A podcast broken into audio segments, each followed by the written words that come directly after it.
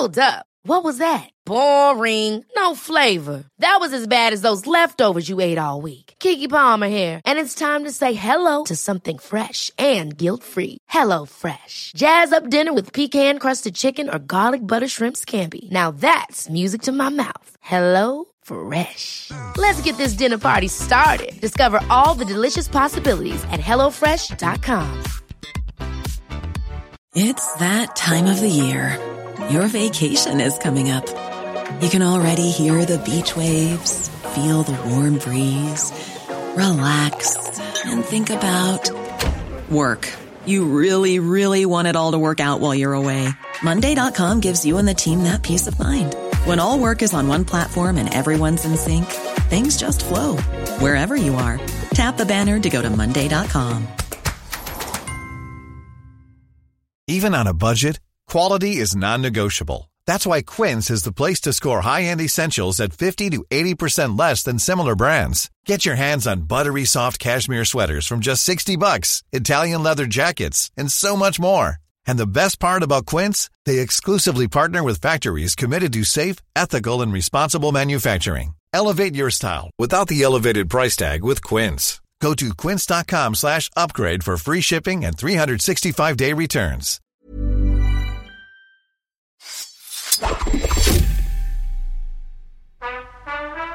Hey guys, you ever wonder what Phil and I wear while we podcast? You can find out if you join our Patreon. We'll also be talking about the films of 1989, but that's definitely less important than seeing our Zoom backgrounds, our headphone choices, and our sweatshirts. It's true. It's true. You'll get to see all the various pieces of artwork that I have framed on my office wall, and you can see Kenny's garden, sort of. So that's something. That's exciting. It's a hanging garden. It's a hanging garden. Uh, but perhaps more important than anything, uh, we are doing this Patreon to cover the best films of 1989 uh, Batman, When Harry Met Sally, Indiana Jones, The Last Crusade, Ghostbusters 2, with amazing guests like Tom Meissen, Liz Hanna, Joanna Robinson, Bryan Cogman, Chuck Hayward.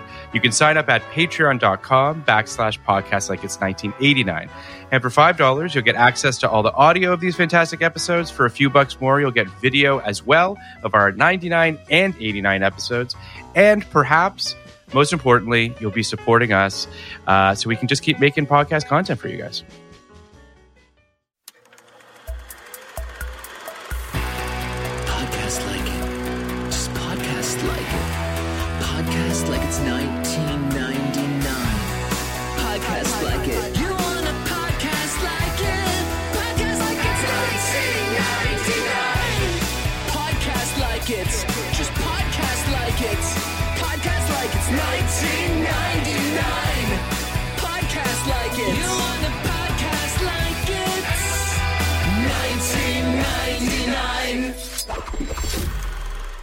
Hello and welcome to Podcast Like It's 1999, the podcast we talk about the films of 1999 from a blood red pool here in 2021. I'm one of your hosts, Kenny Neibart.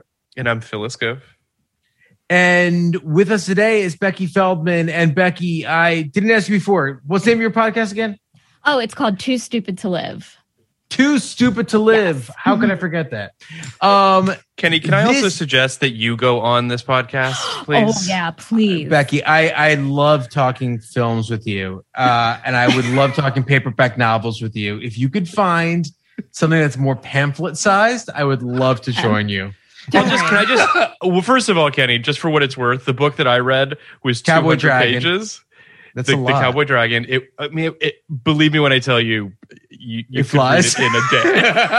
Yeah. big It's- big font, double space. Big font, double space. The sex scenes are twenty pages long. All right. So just so just just just because it's the most interesting podcast on the internet, Becky, why don't you just run us through exactly what you do on Please. Too Stupid to Live Okay, so I review with a lovely guest, um, or books Phil? or Or like. Phil, I, I'm sometimes on. and soon to be Kenny. Um, um, uh, romance novels that are five dollars and under. Um, and we just, uh, yeah. And I was going to say, like, they're so really funny. quick to read. There's no big words in them. You know what I mean? There's no like words you. that you're like, what's this that does- a reference to? Like, that oh, scares me. I, I, Agamemnon reference. That's not in there. I will be I will be completely honest with you, Kenny, that when Becky reached out and was like, "Will you come on the podcast?" You know, and I was like, "Oh God, I gotta I gotta read a book and I gotta read a book quickly." Sure. And and you know, we've got our podcast and we've got our work and stuff like that. And I was like, Yeah. a book. And then when I started reading the book, I was like, okay, I'll, I'll be done this in 48 hours. like, this is not, this was like, okay. And I mean that with all due respect, but like, Yeah. just don't, don't think I had the same feelings that you did, Kenny. That's all I'm saying. And the other question I have is Are Mm-hmm. these generally ebooks? Are these things that you buy on Amazon? Are these Kindle singles? Are these. Yes, they're usually Kindle stuff. Sometimes I'll find a used book at a store, you know, but usually it's Amazon, you know, Amazon because it's cheap. Sure. Sure. Or I can buy, or I'll, maybe someone will email me a book and be like, "Can you review this? You got it for free," and I'll be like, "Great!" All right. I It, love it was, it uh, was an absolute joy. I had Um, so much fun. So I much. had a blast. Um, any you know anyone that that is looking for um, you know ninety minutes of talking about you know shape shifting dragons, fucking this is really the, the podcast good. for you. Yeah. I Um, like yeah. good podcasts about bad pieces of art. So, what did Yeah. we think about the Rage Carrie 2? Ah, Did you see this in '99 or around '99, Becky? I um no, I saw it a, like maybe in like 2003. So That's like that's practically 1999. But what made you want to watch it? Gosh, guys, it was on. It was on. It was Um, on TV. it was on TV. I um okay, so as I told you before we we started recording, I chose this and I was like I have a lot of explaining to do.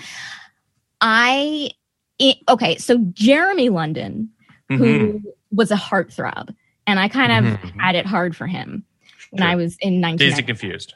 Dazed and Confused. Or no, that's Jason. Mm, that's Jason. That's the Shit, one in this movie. sir. That's the now one in this, movie, though. movie is Jason London, his twin My apologies. brother, and I was like, nice, twin brother, practically Sure. the same, Same I face. watched it.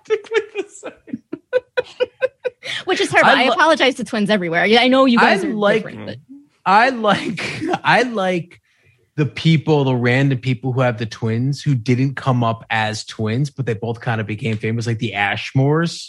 yeah, You know? right, right, right, right. Like Yep. the Ashmores both kind of made it, or these guys, the Londons, or I don't know if you're familiar with Jose Canseco and his twin brother Ozzie. Um, Wait, you know Ozzie? you know Jose? You know Jose Canseco, right? I do know him. Sure. Jose Canseco was a slugger for the A's. He was a great steroid user. Um, One of the best. Now, he, he he was the guy He's who my literally he literally wrote the book on steroids and and and uh and and more more or less like broke baseball for good. But he's a crazy man. He has a identical twin brother named Ozzie Canseco. Now Jose Canseco was one of the best players in baseball for a while. Ozzie Canseco was one of the worst players of all time but they're twins. It's just the difference between if you take copious amounts of steroids and Sure. you just take the normal amount of steroids. Mhm. Do you also feel a little bit Mhm. like the names also dictated the level of of potential? Yes, definitely. it's like Ozzie is on the most steroids known to man. Uh, Yeah, Ozzie's just not gonna be as good as I know, Jose gonna at really as Jose. anything. yeah. So, all right, so let's do this with the London Bros. Which sorry. who has the better name, Jason London or Jeremy London? Okay. Okay. Jason London, if you're li- Jeremy London was the first, you know what I mean? Like he was the guy. And then it was like, oh, Jason London, but Jeremy London. Does that make sense? You know what Yeah, I mean? yeah. Like, yeah, you know, was the first to get to your heart. you know? exactly. Yeah. And like Jason's great. Like I feel like if we if I I would still find him attractive and sometimes will confuse him for Jeremy, should I be married to Jeremy London and be visiting their family Sure, sure. Do you think you could tell them apart if we played Jason or Jeremy with uh with screenshots? If I did a little screen share, you think you could do it? Fuck. I'm Um, looking up Jeremy right now I'm- just because I need to know which was in what because I'm a little I bit confused as to what's in what. I feel like Jason London's face might be a little longer, but I could be wrong because it's been Asia. Like the last time I saw long them face. was That- in- well, that's what they call them, Old long. Old long face. Can I just? Yeah. Can I? I have to be completely honest here. Mhm. Jeremy's credits are pretty lackluster in comparison. They're to worse. Jason's. I agree with you. So They're are worse. Jason's, but Jeremy. No, was Jason's got some. featured- He's in fucking Dazed and Confused. He's yeah, but of like, the look at- leads. Look at him. And I'll, I'll also say he's in um the Rage Carrie too. So Yes, like, the Rage Carrie. which actually is not that bad, guys. Hold on. I'm now looking up Jason. Okay. Mm-hmm. And Jason has credits. You know what I mean? Like things that actually I I've heard of. I mean, and Dazed of Confused is one of my favorite movies. But he's also done like a bunch of stuff that's kind of like whatever. But Yeah. yeah, I mean, I don't know. It's hard for me to write for either of these careers, quite frankly. Either of these I mean, Londons. Yes. There's also one other major thing with these Londons. Ooh, Uh. Jeremy had some issues. Jeremy Jeremy had was on celebrity rehab and had some issues. Right. Jason, Right. I believe Jason did not have issues. Yeah, Jason's Right. the stable one. I He's- always go so- for the so bad wait. guys, guys. He's like Jeremy's- he's like the property brother guy that sells the properties. Mhm. And I think Jason's more of the wild card who like builds the properties, you know? He, yeah, I know like Jeremy. the doer. Jeremy builds. Jeremy builds. Jason sells. I need to I think about know. this for a second. Which one's married to uh to Zooey Deschanel? I One of the could, I could not tell you. Not one of the London, one of the property brothers. Property brothers. Oh, the, the guy who sells, I think. Okay. Okay. So yeah, so okay, so apparently Jeremy was on Celebrity Rehab with Dr. Drew, hmm um, which I've never seen, but he was in the fourth season of that show. Yes. Um, so Did not watch it. Did not watch that. Um, okay, so you saw this film early two thousands. hmm Jason London was in it, and you Yes. thought to yourself, "Looks kind of like Jeremy London." This So is the best movie ever. That's. I mean, that's where my brain went. I was like, this is the best movie ever. Did you see it in theaters, or honestly, it was just No, on, on- TV? on TV. 2003. Okay. Saw it on TV. But here's the thing. Then Yeah. I watched it again, maybe two years later. Okay. She she's with the builder. I was wrong, which makes Okay. sense. He's, Good to he's know. You know what? I appreciate that. cou- That's a good couple. Okay. What Is was I it? saying? Better than Ben Gibbard? They felt a little Oh, more on yeah. the same like That was like they was were on- very too on alike, brand. though. On it was yeah. Yeah, it was like Anyway. too much. Uh, what was I saying? Oh, okay. You, so yeah, you saw it recently, like two years ago or something like that. Oh no, I had watched it like two years later because I was in college at the time. And at the time, I was like kind of really into like really ridiculous like gore stuff. so the sure. um massacre of at the movie. end made me laugh so hard. Yeah. And I will Good say when I deaths. It, it's great there are some great kills in it. Great kills, great kills. Um, and then when I watched it on Friday, I was like, what the fuck is wrong with me? That's what I Uh-oh. thought. I cannot believe I can't believe the tape like I, like okay, I'll be honest with you guys. This I'm not like on podcasts all the time, but whenever Sure. I'm on a movie podcast, people are like, "Oh, pick a movie." And I pick a movie and it's never good.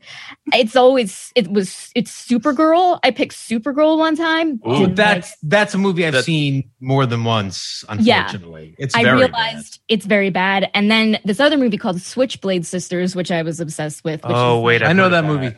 yeah. I I I uh, s- I have to admit, I think Helen Slater in that movie is the hottest human who's ever She's lived. so beautiful in that. She's a beautiful woman. She still is. It is. She's wild. well, it's yeah. wild. Um, she's Beautiful my in City Jason Slickers. London.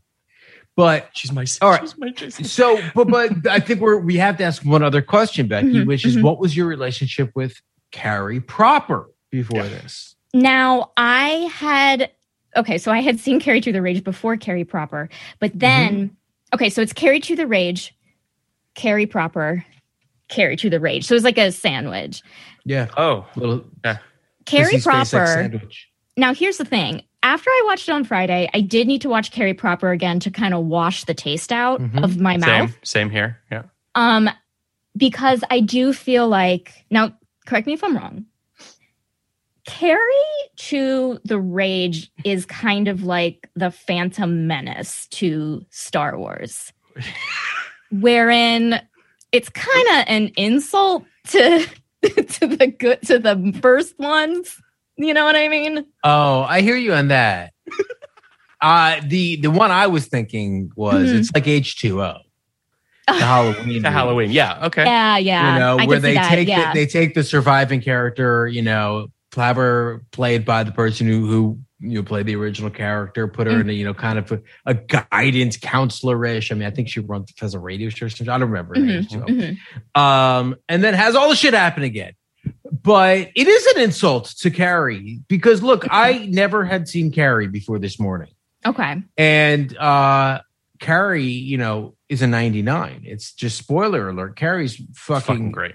unbelievable. hmm Yeah. So it's almost not even applicable to like compare it to Carrie. I want to compare it to the other the the plethora of teen movies and teen horror movies we've seen over over this year, 99. Yeah, It's Mhm. better than a lot of them. Like it's better Yeah. than like than than I would almost say most of them. I just I don't Sure. I I It's better than I, Stigmata. Oh, it's definitely better than Stigmata. I mean, I think it's better than Idle Hands. I think it's better Mhm. than Jawbreaker. I think it's better than.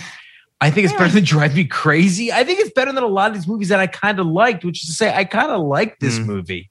I kind of like it. Like I think You're like, gonna turn me around on this. I can fucking feel it. I'm not, but I'm not like I. I but I, I want No, to I be, know, like, I I, know, want to be I clear. know. Like I kind of like it, and I think there's plenty wrong with it. Yeah.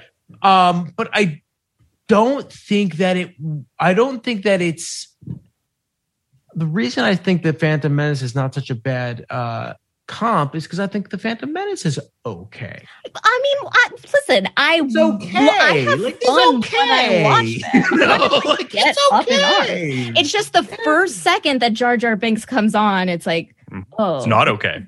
this is Right. an. And then it kind of kind of washes over you. And it's the same with mm. like Carrie too. Like the second you see like the for some reason or another, like there's like black and white college filmmaking, MTV uh, Hate style that. stuff. Hate it's that. like, oh, that's Awful. terrible. Nightmare. It's fine. It's fine. Can I? So I just I think it's worth sort of. I want to unpack like the Carrie thing, right? Stephen Mhm. King writes the book in the mid '70s.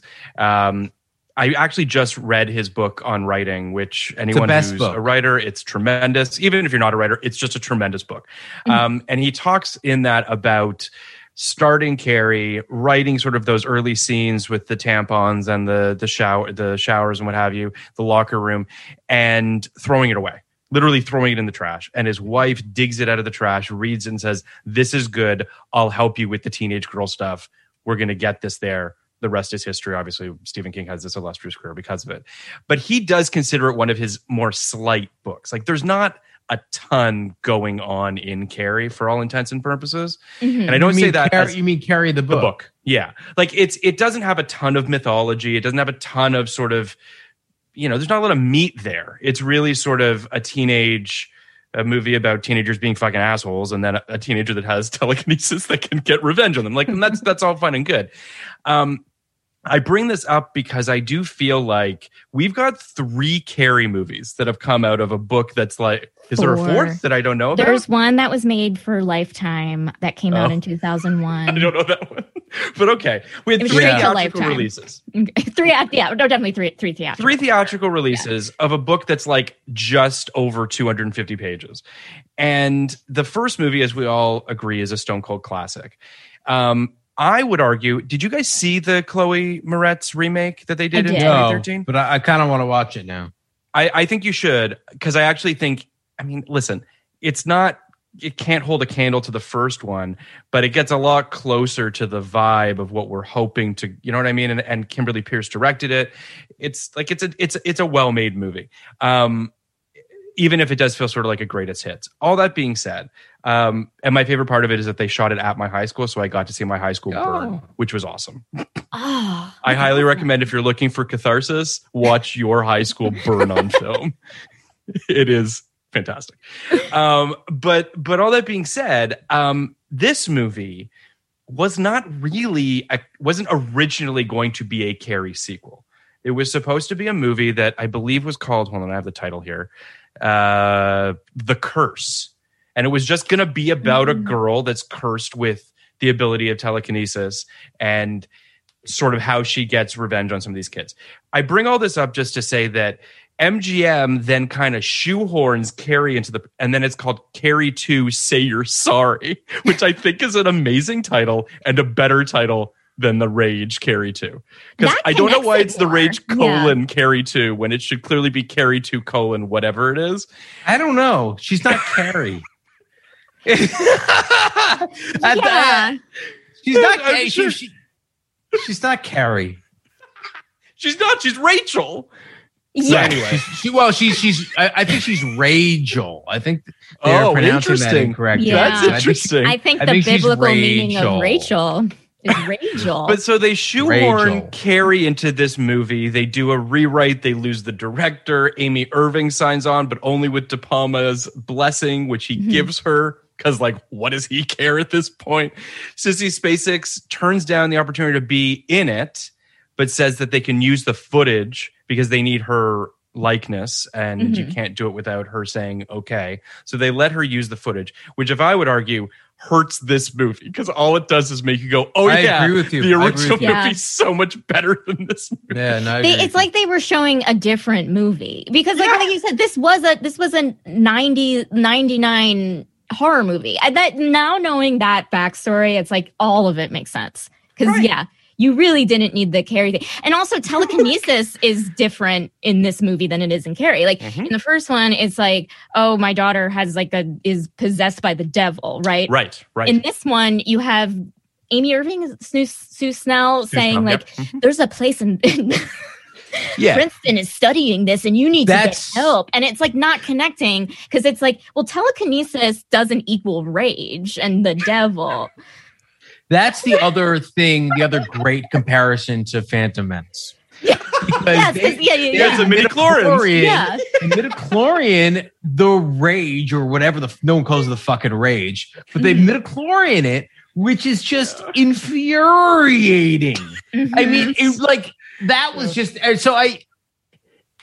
There's a bit of a there's a bit of an uncanny valley with this movie in that if they don't connect it to Carrie, Yep. it's a Carrie ripoff, and I don't think That's true. I, I I think that would be so like kind of offensive and annoying to people. Mhm. So by connecting it to Carrie, you are connecting it to a movie that it cannot come close to.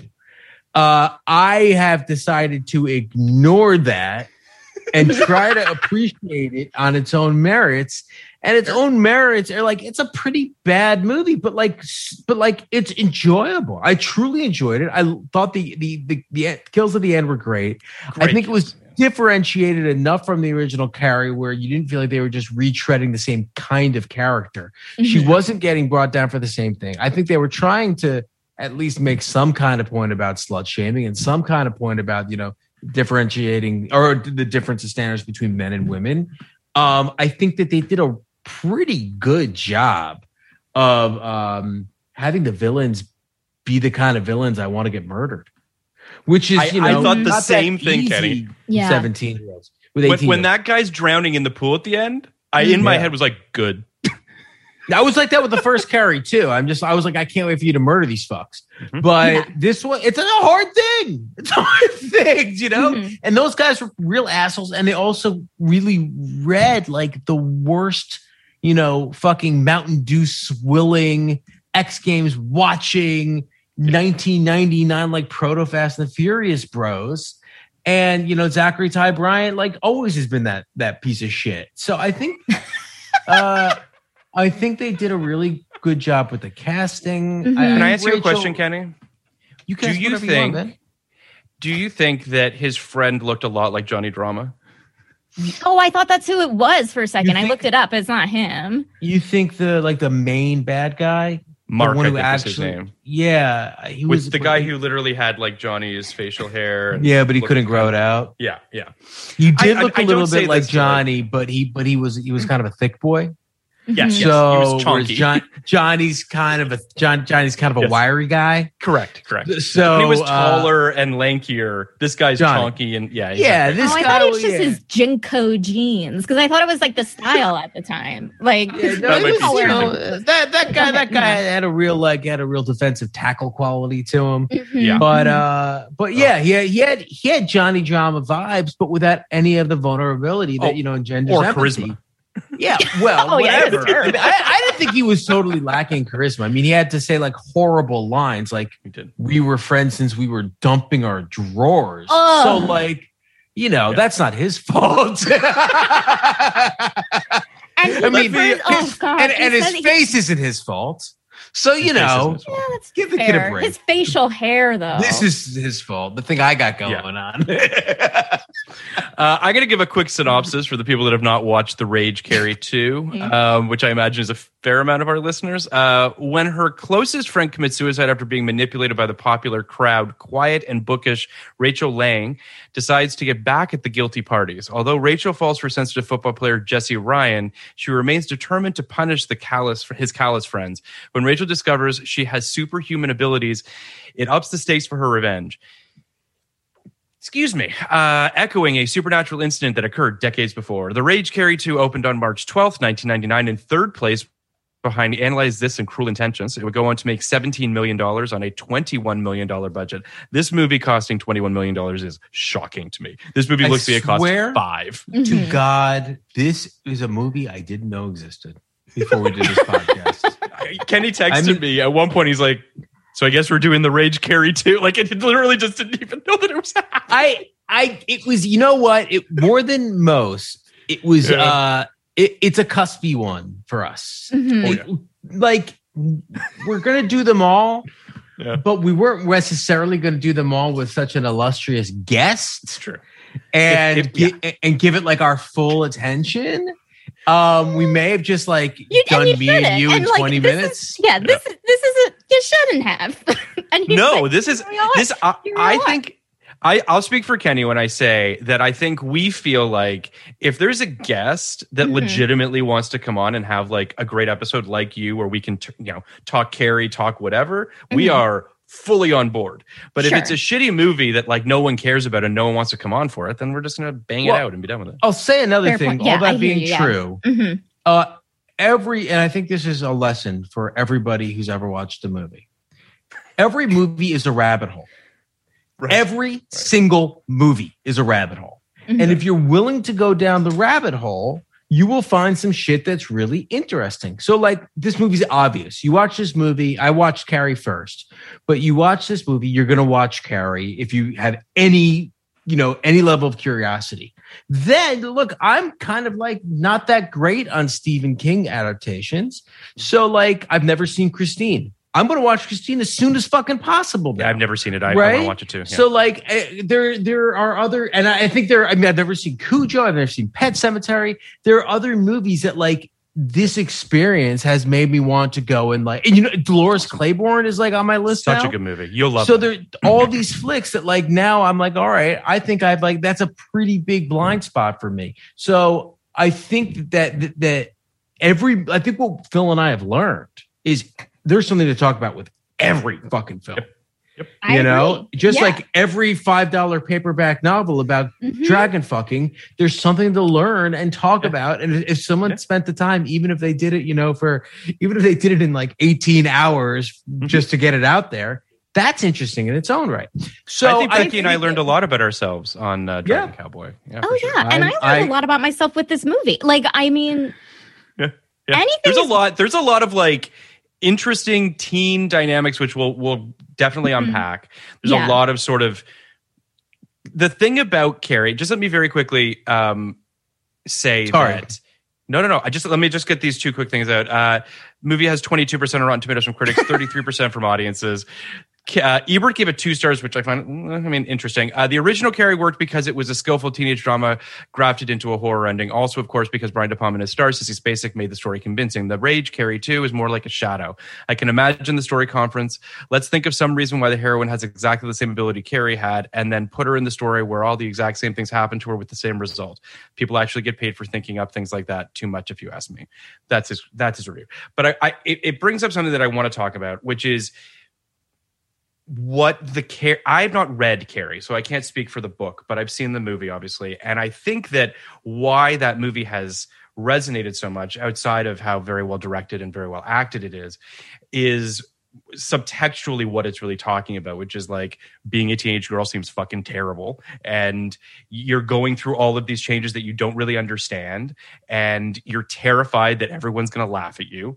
And it's just you know th- th- this sort of this fear based kind of horror show that you're going through when it comes to puberty is very well executed and unpacked through this horror novel and through this horror movie. This movie, which tries to do a similar thing, and I don't think necessarily fails, because I do think that it updates the horrors of being a teenager in the 90s in a pretty convincing way, just in terms of how sex is weaponized in a way that is in the original Carrie, but it feels like it's a lot more sort of nefarious, a lot more sort of really kind of ruthless and awful. Um, in in this movie. I think that it does update a lot of that stuff. I mean it's 20 years going on the original film and i do think that that that this film does that relatively successfully. Perhaps the thing it does most successfully other than killing people at the end. We know what's great about this film Mm. from a from a anthropological standpoint. yeah There are things that happen in Carrie 2 that would not happen in a film today and were not going to happen in a film in 1999. So for all the talk about how coarsened and crude and you know pornographic our society has become, you would not show a teenager in a shower nakedly caressing herself and then showing her have her first period. You would not show a bunch of girls throwing then throwing tampons at her. You would not show all the slaps there are in Carrie. There is so much physical violence in Carrie that doesn't result in uh, any kind of character moves.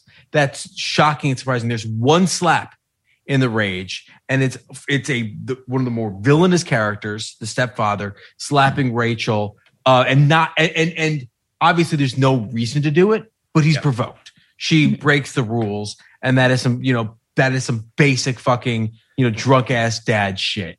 This is not like John Travolta slapping his girlfriend, the girlfriend slapping him back. Gym Car- teacher slapping. The gym, Gym teacher, teacher slapping. slashing Carrie, and then later slapping Chris Mhm. and like this is just this is just part and parcel for the for the the movie so there's there there's it's interesting to me the things that you couldn't show. Now now there but there are also things that like you could show in this that you couldn't show in Carrie. Like you couldn't show teenagers having sex the way they have sex in Carrie. You couldn't show her straddling him like they do, albeit through you know two two sets of video, but you see it. You know the things like that. Um there's a you know i i think i th- there's the statutory rape st- storyline which is like wildly problematic in the Oh, yeah. context of the film Mhm. um i don't know if you would necessarily show Mena Suvari's death the way you showed it in the original. It was Carrie fucking crazy. because that was you know there there's difference be there's a difference between you know the cartoonish like Yep. teachers getting electrocuted at the end of Carrie and Mena Suvari like like dying like the baby in fucking dead calm like her head smashing into the window. So the, they're both trying. I, I don't actually really think Carrie is trying to push the envelope as much as Carrie is trying to tell the story in the best way but they are both pushing the envelope in terms of you know where good taste lies and it's interesting the way these two diverge. Well, I think I, I think that you know I watched uh, the the original Carrie uh, again as well, and De Palma, who has a fascinating career in and of itself, you know, in terms of straddling that line of horror and sex and sort of salaciousness and and and quite frankly pornographic components um, mixed with sort of dream logic and and sort of what is real and what is not um, sex and horror and all that kind of stuff. Like that that that that's always been his thing. Um, and sometimes he tips and it becomes just melodrama and silly. Um, and other times he just completely hits the bullseye with something like this. I think about that opening 10 minutes that you mentioned kenny of the original carrie with this sort of this idyllic beautiful music It's that's wild. playing and this like crazy gauzy lens and you're you think you're in some sort of like weird fantasy quite frankly like all these yeah. naked teenagers and then Carrie has her period and it turns into a full-on horror movie Uh, and it, it's it can turn on a dime this film which and I, I don't I don't want to kind of drag the director through the mud because it feels like this film was kind of put on on her shoulders after the original director fell out, and it's just it. There's a struggle going on here, which you can sense. Um, eh, truthfully, in the direction of the actors. Um, the movie is at its best when it can be the most sort of like dynamic and crazy. Um, and when it slows down for the charactery moments, it's a fucking slog. Like it's kind of brutal at times. Yes. So yeah, I, I- mean, I, I I, Yeah. yeah. I think that De Palma, it's just a different version. I don't. They're just they're different spins on it. You know what's interesting? Like a lot of horror franchises started with these iconic and really excellent first uh installments. Becky, are you a horror fan? You know, it's funny. I I do like The Exorcist and The Omen. So that's Mhm. why I'm like completely 70s horror, Yeah, yeah. because I think like and then I've watched the sequels and like they're good, but you know, they're not how do I say? Cinema. You know what I mean? Like am I do you know what I'm saying? Like, Well, you're, yeah, I mean, the, Yeah. the Exorcist, The Omen, Carrie, the '70s, ho- Rosemary's Baby, uh, Mhm. a little bit before, but still, like these are these are top of the top, right? Yeah, and they they yeah. were they were viewed as such at the time. I'm talking more the '80s slasher stuff. Mhm. particularly uh particularly Halloween Nightmare on Elm Street. Um and I love Friday the thirteenth. Many people think it's not that great. Oh, I thought They- it was good. I like that. I think it's Yeah. fucking awesome. Mhm. But uh they all found a way to keep the franchise going after, you know, essentially in two of them, the protagonist, not the protagonist, the the murderer died Mhm. killer died. Um, the thing about Carrie is Carrie is not a horror movie in the same vein as those films. Yep. Carrie only becomes a killer when she's wrong and only becomes a killer briefly. So to present it with this horror sheen, you know, put it in the horror genre, it's just not really what this film was. And it's not what The Rage Carrie 2 is. But Yeah. in Mhm. 1999, I- there wasn't really room for a, a movie that didn't do that. So it's straddling this weird, like, it's like I know what you did last summer without the kills for most of it.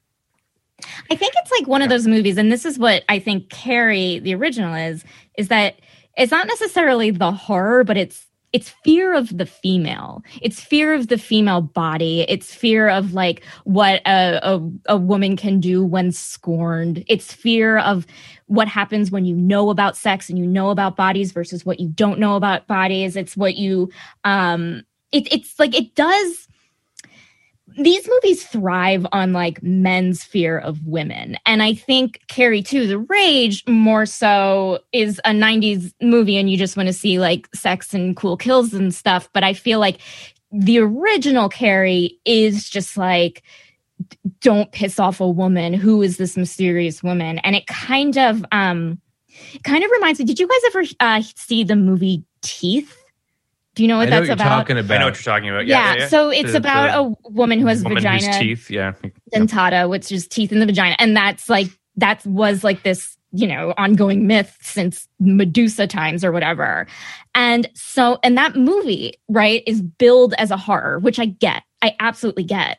But whenever I watch it, I see that character as a, you know, feminist or whatever the fuck. Like I, I, when I watch it, you know, I see that character as a hero because she's like literally cutting off the dicks of predators. But like when you're looking at these movies through a male lens, like uh yeah it's a horror so when i watch carrie i don't see it as a horror you know i i see it as like this um this this sad tragedy of a woman who like Mhm. is is raised with with a mom who's like honest who's you know crazy who like has these like old ideas and values and is like you know raising her daughter based on her sins.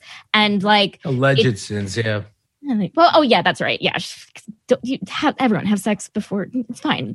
But, you know what i mean um guys you're great um Do what you but you know what I mean? It's like it's like you're using your own personal torment to like raise someone, and they end up like you know murdering everyone in their high school. So like it, it's very interesting. Like I'm just so curious, like how if Carrie, like how Carrie would be billed and advertised. Should it be made for like the same audience who would watch Bridesmaids or the same audience who would like Oh. watch like Girls Trip. You know what I mean? Well, like that's, I mean, it's it's funny you bring that up because I feel like, and I kind of want to talk about this at the three different the three different films and three different stages. But but you know, you look at the 2013 uh, Grace, oh my God, what Chloe Grace Chloe Moretz, Grace Moretz. m- movie, which is sort of trying to do a little bit of what you're talking about, Becky. I mean, it's it's it's trying to seem cool and hip, but also acknowledge the classicism of this original film, and it's and and that push and pull kind of put it in no man's land. And I think that that's one of the reasons why it was actually a relatively successful film, but it wasn't the Mhm. gangbusters hit that they that they thought it was going to be. right. Um, I, I kind of want to just talk about. We've talked about this a little bit, Kenny, but I feel like this is a good opportunity to talk about it a little bit more in terms of where horror was in '99. You know, we're we're post Scream, so we're in that meta-ish universe of kind of acknowledging the tropes of horror and the kind of you know snarky Kevin Williamson, what have you. Um, but then we also have like Stigmata and Seven, and I guess to a certain degree, End of Days. Although that's not really a horror movie, but it does feel like there just wasn't a ton of horror cut that came out in '99, um, and There I wasn't don't a ton of good, good horror good because horror. there, right, right, there was Blair Witch, right? So sure, which is great. Yeah, but that's Um, more. I mean, that's more psychological. I mean, uh, when I think of a horror film, I'm thinking of what you're talking about, Kenny. You know, your your, your Jasons, your Freddy's. Doesn't even- your- yeah. there's nothing like that. So, all right. So it's funny because uh, Blank Check on the last podcast Mhm. about Boys in the Hood. I don't know if you've listened to the podcast yet, but they make the point that all of these 90s black um, led films set in inner city environments uh, were all, re- not all, but mostly really great films, right? and then and there you know you go on from boys in the hood to Menace society dead presidents juice fresh uh a lot of great movies came out in that you know period. And then don't be a menace to south central came out and kind of put a very big bold period on the end of the sentence. And people stopped making those movies because they almost became embarrassed. They then extrapolated to say you know kind of happened with scary movie and the teen horror boom. And scary movie comes out in 2000 right? And there is kind of this big fucking sit period on the end and the end of this horror sentence that was petering out 99 like there are a few you know there's this there's idle hands jawbreakers like i jawbreaker like i said urban legend was the year before there were these not so great movie kissing uh not kissing uh teaching mrs Teaching tingle Mrs. Tingle. Yeah, yeah. like the, these movies were kind of like on their last leg anyway and then scary movie came and basically said all right we will now make fun of you and you will be too embarrassed to play on any of these tropes anymore and then you know found footage happened and then J-Horror. so is that the next? then- That's the next thing, right? Found footage and Saw, right? Like those really are kind of saying the next. Okay. yeah i mean they were saying and i think they're right i think uh i think it's J-horror for a minute Yes. Yes. Gr- you know, obviously the ring and the grudge and, and etc. And then uh, f- found footage ki- kind of took a little longer. Like Saw was the next thing. So you kind of had your quote unquote, you know, torture porn thing. And then uh, found footage took hold. But the, the larger point is these movies died right around now. Mhm. Yep. Right? In 99, like the tropes were so well known. The funny thing is it was built on a spoof. Like Scream is a spoof. Like, don't forget that. Mhm. Scream is a movie that is saying this like like we like we are we are giving you the blueprint. We are breaking the house down to the studs, and you can see everything we're doing. We're just going to do it. And still going to scare you, and that's the magic trick. It's like one of those magic tricks where they tell you the end first, and you're like, I can't believe you did, still did it. Um, and so there But like that almost is the brilliance of. I mean, I, I- the thing the about Scream, Scream. Yes. right? You know what I mean? Like that's why, and everyone tried to do it after, and just no one could.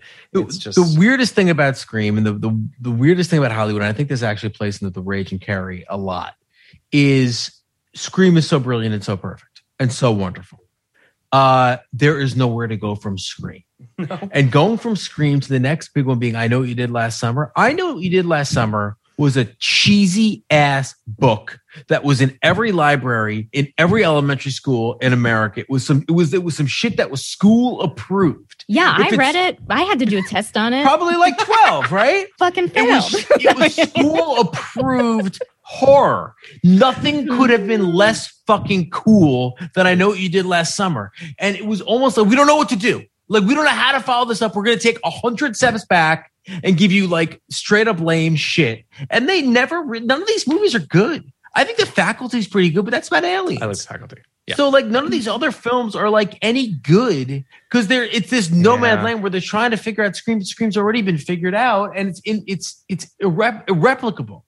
I mean, it couldn't even do it it itself. Like, even uh, w- there's a discussion to be had as to whether the I sequels. two. I think two is a lot of But- fun. I, I think three's a mess. You you're a big fan of four, but like I know four is different, but four is hundred years later, and it's amazing, and it's just amazing on its own merits.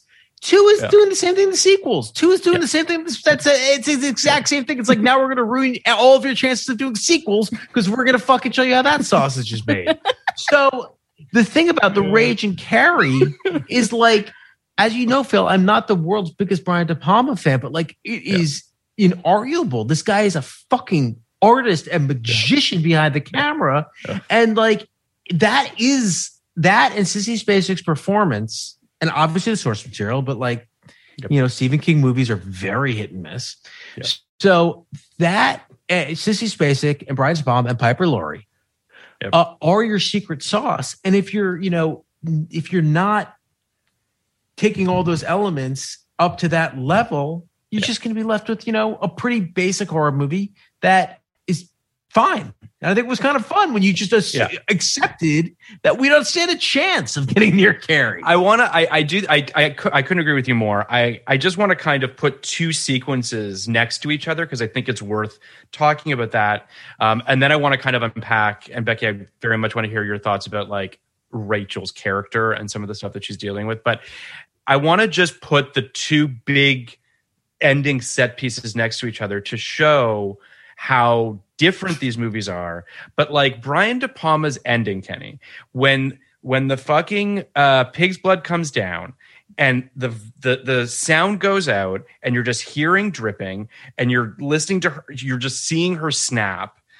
And then the fucking split screens come and it starts, the screens start moving all over the place. Too and you're just like, this is fucking incredible. Like it's just magnificent. And it's and you know, it's no surprise that it's a you know the scene that everybody remembers. Um, but it's fucking great. And it's just her just looking at things drenched in blood and people going up in flames and being electrocuted and s- like- flipping cars. All credit to, to De Palma and all credit Yeah. to Sissy Spacek because that is iconic. What she's the, the her her stillness, the way her hands are So out, good. the way her eyes are wide open, Ugh. the way she walks, her walk. If I did that walk in like a random room and I had never seen this movie before, you would know who I was doing. Like that is Yes. so iconic. It's So- incredible. Oh, and you know what? Like the thing that I didn't know because there, you know, you don't see a movie, you don't know everything. I didn't know where they were going with the William Katt character either.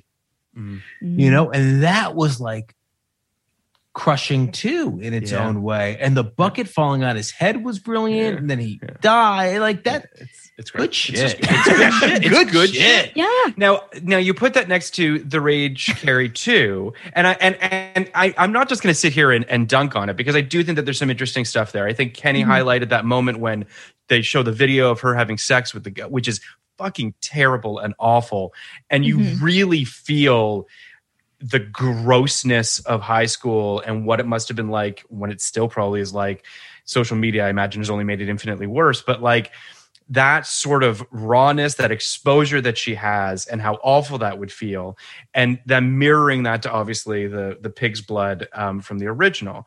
Um, then what you get is a is a i gotta be honest like a kind of cool sequence of her just killing people in a whole bunch of different ways It's Like- clever and awesome. Like it's It was cre- there's so much creativity. Either I mean, I was like, I liked her character more, even though I know as the director doing it. But like, I Sure. was like, look, Yeah. you go, Rachel, with your crazy ideas. Yeah, that spear Yeah. can go through two Yeah. people. You can so slice up people with cds Yeah. know, now and- that to me, I was like, when I that happened, I was like, this is the '90s. This is the '90s. Like a good way to kill. Good kill. Yeah, like if there's like one, if there's like one film sequence Mm. in '90s horror that will just like define it, it's like Mhm. pew pew pew, CD. pew. Yeah, and it was like great. great It's shit. It's And, you know, I shit. loved I loved that they I love that they were doing it at Bernie's house. That was Yes, cool. They were. You- You know, it was very clearly. It really that- felt like that fucking party. Well, it was- Mhm. you know, that was the kind of house you do want to see fucking destroyed. Like if you all can't glass destroy, windows. Come if you can't that's it. destroy Phil's high school, the next best thing is to destroy this, like you know, I agree. the- the- Yeah. this opulent, this this opulent like cathedral to some person's ego, Mhm. uh, and that was wonderful too. I mean, some I also I have to say too, this movie which doesn't really have a lot of particularly potent imagery in terms of like what it's trying to say. I did think that there was something kind of nuanced and great about the tattoo. Um, oh, tattoo that was a good that was a good effect. Right? really cool effect. It was a good she ha- effect, but I don't know. I don't know. I didn't love it around her face, liked but it was a it. good It effect. cool. Yeah. I I well, two things. The first is Kenny's point is uh, so what happens is as she's flipping out, the Mhm. tattoo starts to pulsate and beat like an actual I heart, that was which was a fucking cool effect. That was cool. Um, and I was like, that's rad. And then the vines or the thorns around the tattoo, around this this heart that she has, starts to crawl all over her body, and she's covered in in all these sort of thorns. Um, which I think I gotta be honest, kind of cool. I'm into it. But what I also like about it is it's her connection back to her friend who committed suicide at the beginning.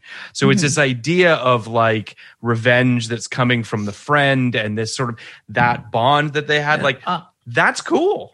I'll bring up one other thing that we were kind Yeah. of dancing around, but I feel like this is such a loaded question, Becky. But I'm going to Hmm. ask it anyway. Sure. What do you think of Promising Young Woman? I really liked it. I Oh. I um it it like the ending I I mean I was thinking about it for like weeks and like Which Yeah. ending? the ending to Promising Young Woman. Oh no, I Good, thought I know. yeah. Which ending to Promising Young Woman? Because I think I think the ending where she dies Yeah. is unbelievable. It's unbelievable. Yeah. and the rest of it is not great. But the ending where Mm-hmm. she dies is like, an, I, I don't know. I I, I would have. I, I I know the story is that Mhm. Emerald Fennell couldn't get funding for that version, Right. so Mhm. this wasn't her choice, which is really kind of upsetting to you know me, uh, personally, just as a person. Wait, what was the ending that she originally wanted? Sorry, I don't know that I just the ending this. where she dies, and not the ending with the text messages and all that stuff, and they come Oh, up into the police. So her like getting the revenge Yeah. So from the great wrote- beyond. That Oh, didn't is that happen. She wrote the version where where where Carey Mulligan, Carrie, uh, dies, Mhm.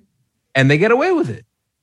Wow. And oh wow. and that was the end of the movie. And that certainly says something. You know, there's certain and and and, and that speaks to me to what you were saying, Becky, about, you know, well, about men being afraid of women and men being afraid of what women can do. But ultimately, like it, it's a very bleak picture of how entrenched the patriarchy is. Mhm. That being said, like that's what that movie is about. And I I, I think that, you know, I, I do think that the end of that movie like kind of sadly undercuts that in a way that I I, I don't really understand. I and I, I think I think it's I mean I do think it is a little bit of Emerald Fennell throwing up two middle fingers and saying you want you want the mega happy ending. We'll give it to you. But Yeah, it's. I mean, I I didn't know that Kenny about the original. Excuse me, the original ending that she had planned, which is more potent. Mhm. Certainly doesn't. Um, certainly doesn't sort of round the edges off of it, and and certainly doesn't kind of give this sort of. Hey, it's Paige DeSorbo from Giggly Squad. High quality fashion without the price tag. Say hello to Quince. I'm snagging high-end essentials like cozy cashmere sweaters, sleek leather jackets, fine jewelry, and so much more. With Quince being 50 to 80% less than similar brands. And they partner with factories that prioritize safe, ethical, and responsible manufacturing. I love that. Luxury quality within reach. Go to quince.com slash style to get free shipping and 365 day returns on your next order. Quince.com slash style.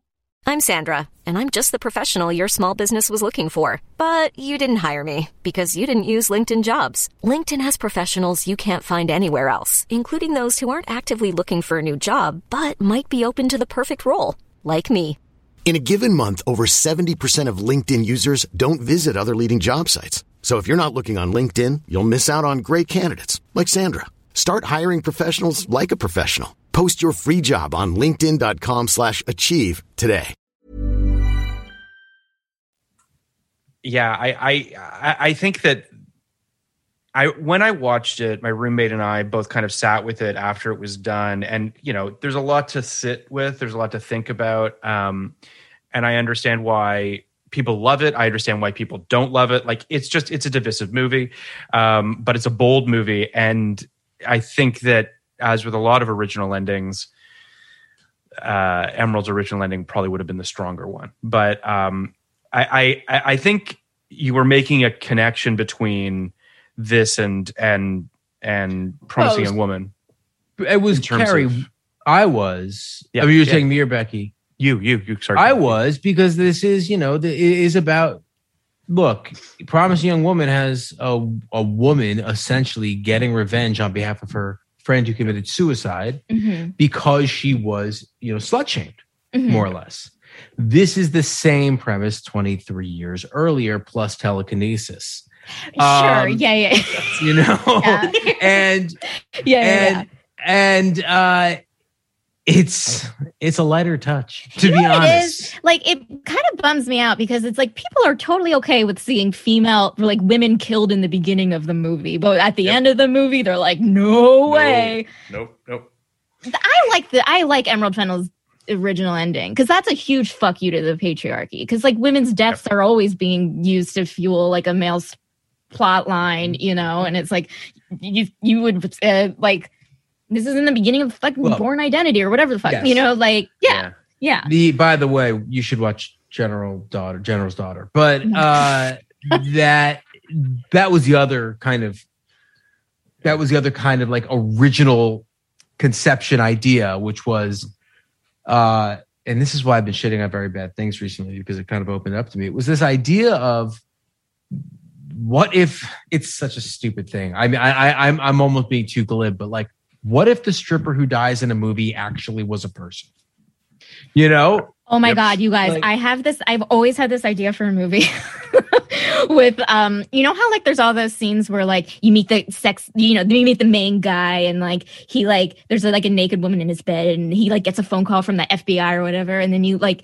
gets off the phone and he's like, "Get out!" And this nameless woman gets out. I want to see a movie about like what her day is like, Oh, like of her going like, so I love that. you know, love like that. I like had this one night stand with this guy, and then the next he gets a phone There's call. a great comedy in that where like It's she keeps like she keeps i mean it's almost like it's almost like Melissa McCarthy's spy where she keeps kind of like Mhm. in, like like Yes. running into Yes. this guy as just like that. great. Yeah. That's great. um that's good yeah, flick.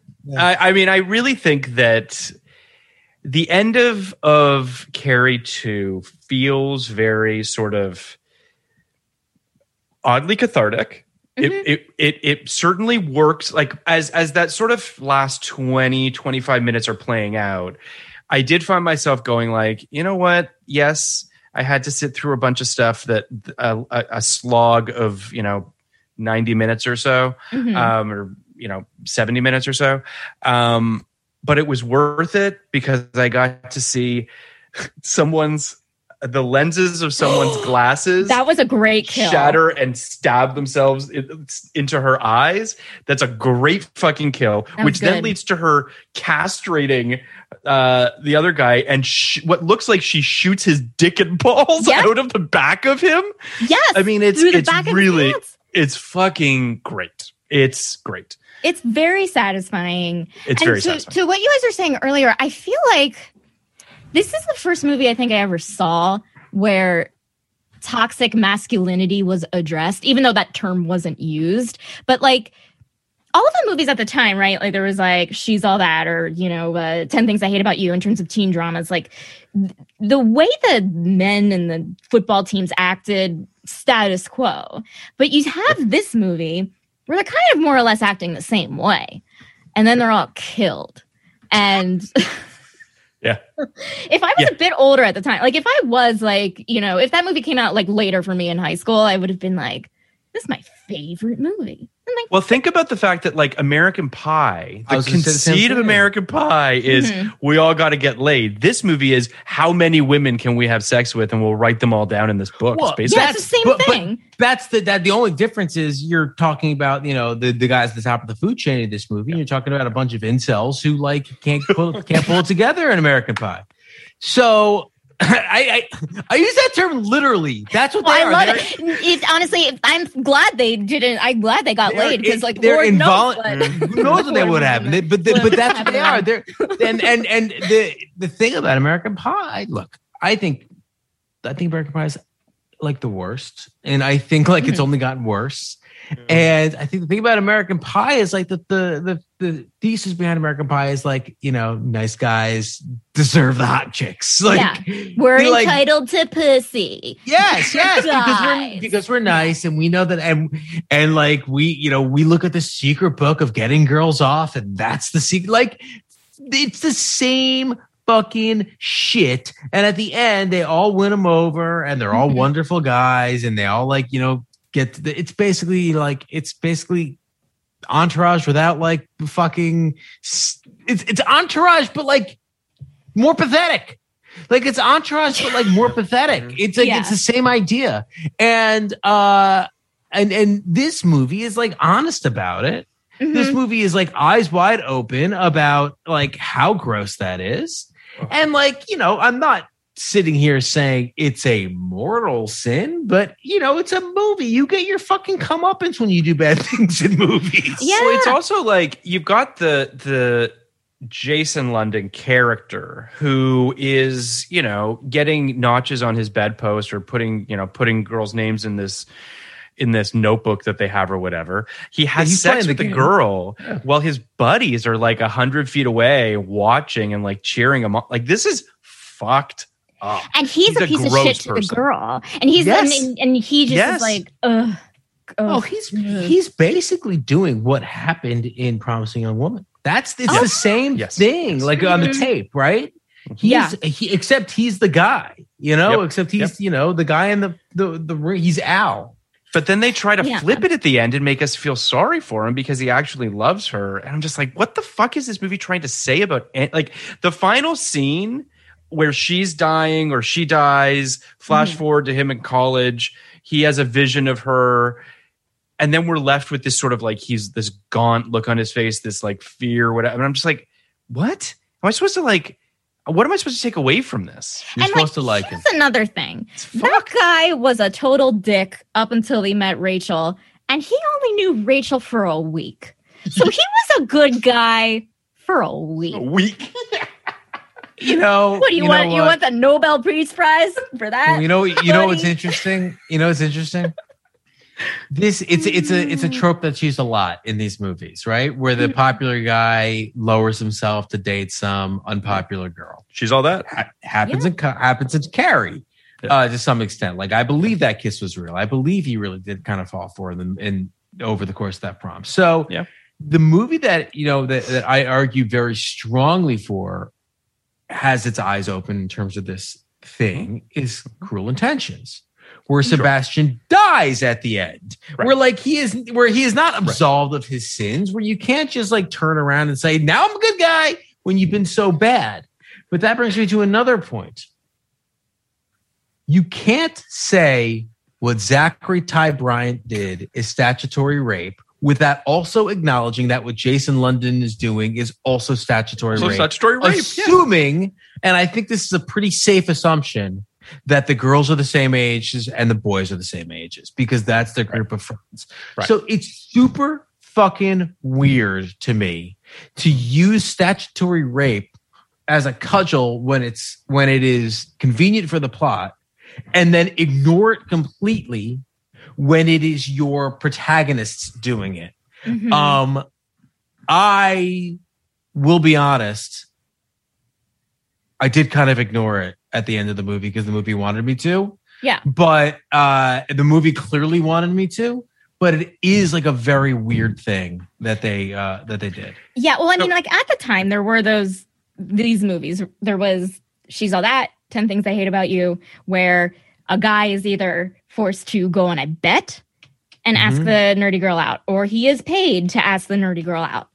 Here's a movie. No one is asking Jason London to be into Rachel. He's just into Rachel because of something she says in English class. Correct. Um, About Romeo and Juliet. About? Romeo and Juliet. Yeah, she said, I don't believe in love. And then it's like, nah. Wow. She's, oh man, she's so smart. Fuck yeah. Um, so there was like, so, there, there is something appealing there. And I think at the time in the 90s, that is was like a fantasy at the time for for I think teen girls or at that time. Um, and I also think that the term statutory rape was thrown around like the way, you know, silly crimes are thrown around now. Like, you Right, know, where it's like, oh, you, like the way, you know, Yeah, I election think- I fraud think you're is or something. I think And it was right. just like, oh, this joke of like, oh, the second you say statutory rape, like that's it. Like the, like the way, um, I think was it Snooze now, whoever it was who was like, this is going to be a statutory rape. She's using the crime as a way to just get back at someone she doesn't like. Like it, did, she wasn't like what they were doing, what they were charging him with, what they were saying they were charging this him with was just to take him down. They were just finding Mm-hmm. any sort of you know the crime to pin this on him.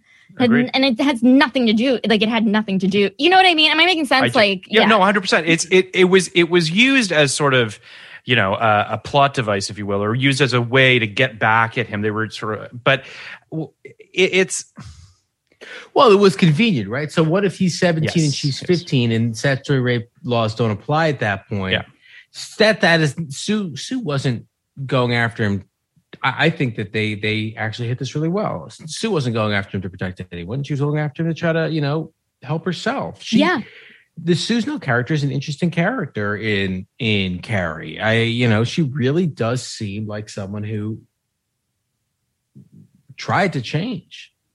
But Mhm. she's- I, I agree. I I want to I, I want to unpack that, but before we move off of this, I just want to say that so apparently this plot borrowed heavily from a real life 1993 incident in which a group of high school boys or jocks known as the Spur Posse were involved in a sex scandal. I don't know if you guys mm-hmm. knew this, but apparently the Spur Posse was a group of high school boys from Lakewood, California who used a point system to keep track and compare their sexual attacks and statutory rapes. The founder of the group chose the name the Spur Posse when a favorite basketball player of theirs, David Robinson, signed with the San Antonio Spurs. I don't quite know. I don't know what why. Great basketball mm-hmm. player. I, I'm sure, sure he was great. Uh, the group came to national attention on March 18th, 93, when the Los Angeles County Sheriff's Department arrested a number of members for various sex crimes. Prosecutors later dropped all but one of the charges after being unable to prove most of the encounters were non consensual, although many were with underage girls, some as young as 10. Oh, One girl was Wow. later interrogated by police. Said she'd been in bed one uh, late one night when a teenager appeared at her window and demanded sex with her. She complied because of the rumors that the Spurs would harm women who resisted. Uh, police had the opportunity to prosecute the considerably older boys for statutory rape, but declined to do so. So that happened. Um, but on the Sue Snell thing, Kenny, which I, I do want to unpack, I do think that when so when I was reading up on this before I watched the film and the Amy Irving connection and the fact that she you know that she was being asked to do this film. Sorry, there was a, a fly. Um, she was asked to do this film. She ultimately does it. Um, it actually does work as connective tissue. Her character is a good bridge between these two films because of exactly what you're talking about, Kenny, which is that Sue's character in, in the original obviously does these terrible things. She's haunted by this thing. I mean, literally, it seems like Yeah, she's movie attacked or what Yeah. have you by the visions of this. Um, and the idea that she grows, wants to be a better person, and all of that. She kind of gets the short end of the straw when she gets a fucking harpoon or a, a fucking fire poker through her head at the end. It's Uh, a menace argument for a second because I was just like, she was like such this like she's one of my favorite characters in Carrie because I think it's like something. Uh, we've all had moments where we might have been a dick to someone in school, even if we were picked on, and it like you get in trouble for it and it still haunts you. And it's like you don't really see those types of characters in a lot of teen movies anymore. Um, and so just to like have her her character wasn't great in in this iteration of the movie. She's, mm-hmm. but then it's just like I gotta stop her. Bing! Like it was just like the most like it like it just like kind of like I kind I kind of liked it. legacy of this character. I kind of liked it. I kind of liked it because it was a great kill. Again, Yeah. a great kill. Yeah, in its Yeah. own in its own way, it's kind of like shining a light on the weird the the the, the strangeness of her as connective tissue, right? Yeah. Like she had a great. She, she's the only character who survived that movie. So like you're gonna do it with her, you're gonna do it with no one. But but it, it, it is strange and like I don't know. I thought I don't know. Again, take to take take this whole movie with a grain of salt. Oh, for sure. One big grain of For sure. salt. Yeah. I mean, I do love that when this ha- so when when this poker so what happens ultimately is the poker goes through the back of a guy's head, Mhm. through the door, and through the front of Sue's head. Mhm. And then J. Smith-Cameron, who plays the mom, sees this and goes like, "Hmm," and just like basically gets the fuck out of Dodge. See you later. Ugh, that all right. I know. guess I should go. The great Jay Smith Cameron. Which, by the way, I knew it was her from her voice at the very beginning. She plays Mm-hmm. Gerri on Succession, and the second that she's painting the walls and you hear her say like, "You can't take away my daughter," I was like, "That voice, Yeah. definitely Gerri." How she's weird pretty it good is. in this. Yeah. Well, she you know She's she's, the best. I, They- you know, it's funny when like I laughed out loud when they were like, you know, like we're, this is meeting Rachel when she's like 12 or whatever. And they're like, we have to take your mother away. She's like, "Why?" Like the kid, Yeah. the kid was like only okay, but I mm. did like. Oh, I don't think the kid gave a shit. This woman fucking paintbrushed her. Like she was weird. with hilariously red paint. And it also like begs the question, why now? Like, do you know what I mean? Like, why is I mean, and again, I'm like you- ripping into it, but Did you guys today? catch that the did you guys catch that the insane asylum was called Arkham? Yes, I did. I even Come on, that guys. What's happening? How Like it's they almost weren't a, sued? it's almost like there's like a movie in insane asylum. Like it's like it's Well, like how they Arkham- used to have to. It's like they Arkham have is to use in that- um, what's his face? Uh, H.P. Lovecraft has an Arkham Asylum as well. Oh, does? That. So Okay, that's so why they were able to do not it. almost like how. Okay. it's almost like how five five five. It's like you have to use that. It's like if you said it insane asylum, you have to send an Arkham. So No. it's got to Yeah. be Arkham. He's got to I- throw her in I- there with the Joker. I think you know I it, the irony of this movie is like all right so Carrie is such a stylized movie and it doesn't have to be it's it's it's such a triumph of style this movie couldn't be made with less style and the. None. and the the style the little flourish of style like that horrible black and white stuff only served only served to show you just just how much this movie should have just stayed in its lane and just uh not even tried or tried harder i mean i it don't made know me think about so when when I keep wanting to call her Carrie when Rachel has her first sort of like telekinetic attack, if you will, which is when Lisa Mena Suvari jumps off the off the school uh, Mhm. roof. It goes black and white ish. And it does this kind of like shaky kind of cra and it made me think about the Burbs, Kenny, when they find the bone and they do the ah, and, and it made me think of Yeah, that like was kinda Wayne's funny. World. yeah, no, it's, I know it was, but it- it's that was just the like, best part of the burbs the telekinesis in this always plays as funny. Whereas mm-hmm. like it never feels funny in the original Carrie. It's it's not just scary, it's just like it's it's powerful. Like it's it emotional. It comes from like yeah. when she's at the height of her emotions, and it's like zooming in, zooming Totally. in, zooming in, poof, explosion and of this thing, and it's this was just like, like, hilarious. You know, it, it, it's interesting because I didn't want to watch this movie. I mean, obviously I was going to, but I, I Mhm. mean, like, who wants to fucking sit down and watch The Rage Carrie too? sure, And I almost immediately, I wrote it on my thing. I almost immediately was like, all right, I'm comfortable. Like, I get this. Like, I feel like I know where I am. Yeah. The thing about Carrie is like, you are never comfortable. no. Like, Mm. even the scene you talked at the beginning, that quote unquote, you know, fantasy ser- the Mm-hmm. fantasy sequence uh, is very shocking and off putting in its own Yeah. way because it's so unexpected and Yeah. bizarre and uncomfortable. And you know, you're in for, you know, a, a, a movie about Pig's Blood. But this movie is is is eerily comfort comforting, considering it's allegedly a horror movie. I know exactly where I am. I'm in fucking mm-hmm. 1999, and Limp Bizkit and mm-hmm. Korn is playing, and, and I got it. Or in the case of this movie, Nine Inch Nails and Marilyn Manson, and a, and and and they did mention I and they mentioned Shirley Manson, and Oh, there was yeah. another thing for Both love another. garbage. there Both was love another- I loved, I loved. That was the my favorite part of Jesse's character is that he liked Shirley Manson. He likes That's Shirley the reason Manson. why I love him. Yeah, I was like, oh, Yeah.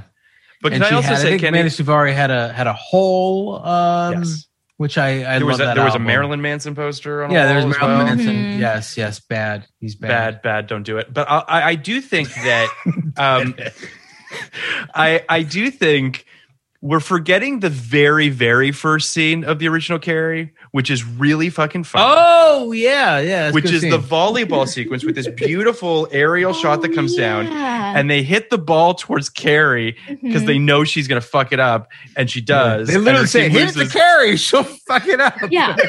and then the and they lose, and and one of her teammates goes, "You're a real bag of shit." And then the girl who always wears the hat hits her with the hat. and I love that girl. I love that she wears the hat to the prom. Like she's oh, she's so fucking great. And that that's one of those little stylistic flourish, stylistic flourishes. I'm great. wild about it. Who comes up with the girl who always wears the hat? Who's one of the like who's one of the popular girls? Who Well, has- I- she has she has her girl with own gym. in this Uh, one. Yeah. Who wears the yeah. glasses? Who's Ray- what popular person wears glasses? Ah, well, what one who's gonna have glass in her eyes later in the movie? Take her fucking eyes that was great. The glasses of the eyes. glasses First of all, it's. Rachel Blanchard, who I've always Yes. loved. She's glasses of the eyes into harpooning Zachery Ty Bryan in the Yeah. penis, Yeah. and I believe and blasting his sh- penis and balls out of the back of him. penis Into the pool. and showing the, that. That's It's what great. that movie. It's. That's like the that's movie the best to. thing ever. Like I say, Yeah. it's really like honestly, it's good filmmaking, and I mean that. It is. It is. I mean It's that really was great. like all because like it was just like so satisfying. It's the most satisfying kills. Becky, you make a really good point about the glasses because the whole movie you are kind of like thinking, what? Who's gonna hang out with this girl with glasses? Who's that popular nerd? I have learned so I have learned for years that if you wear glasses, you're a nerd.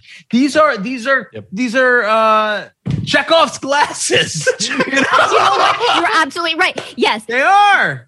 And that's it. That's a good rule of cinema now. Oh, if you're listening, if you have a cool character with glasses, Glasses. something better Bad. fucking happen with those Yeah, glasses. something's gonna happen to those those ba- characters' eyes. I totally It's agree. it's There's true. a lot I mean, it's like when you know, the equivalent of like the inhaler. Whenever a character fucking does the inhaler in Act One and Act Three, you're gonna be going mm-hmm. like that. Yep. yep, So yep. I say that way in I- a house with three asthmatic kids, but I do think that so when we do get to the high school for the first time, you gotta love a high school. All the teenagers look like they're in their 30s and there's ska music playing. you should love that. That's good.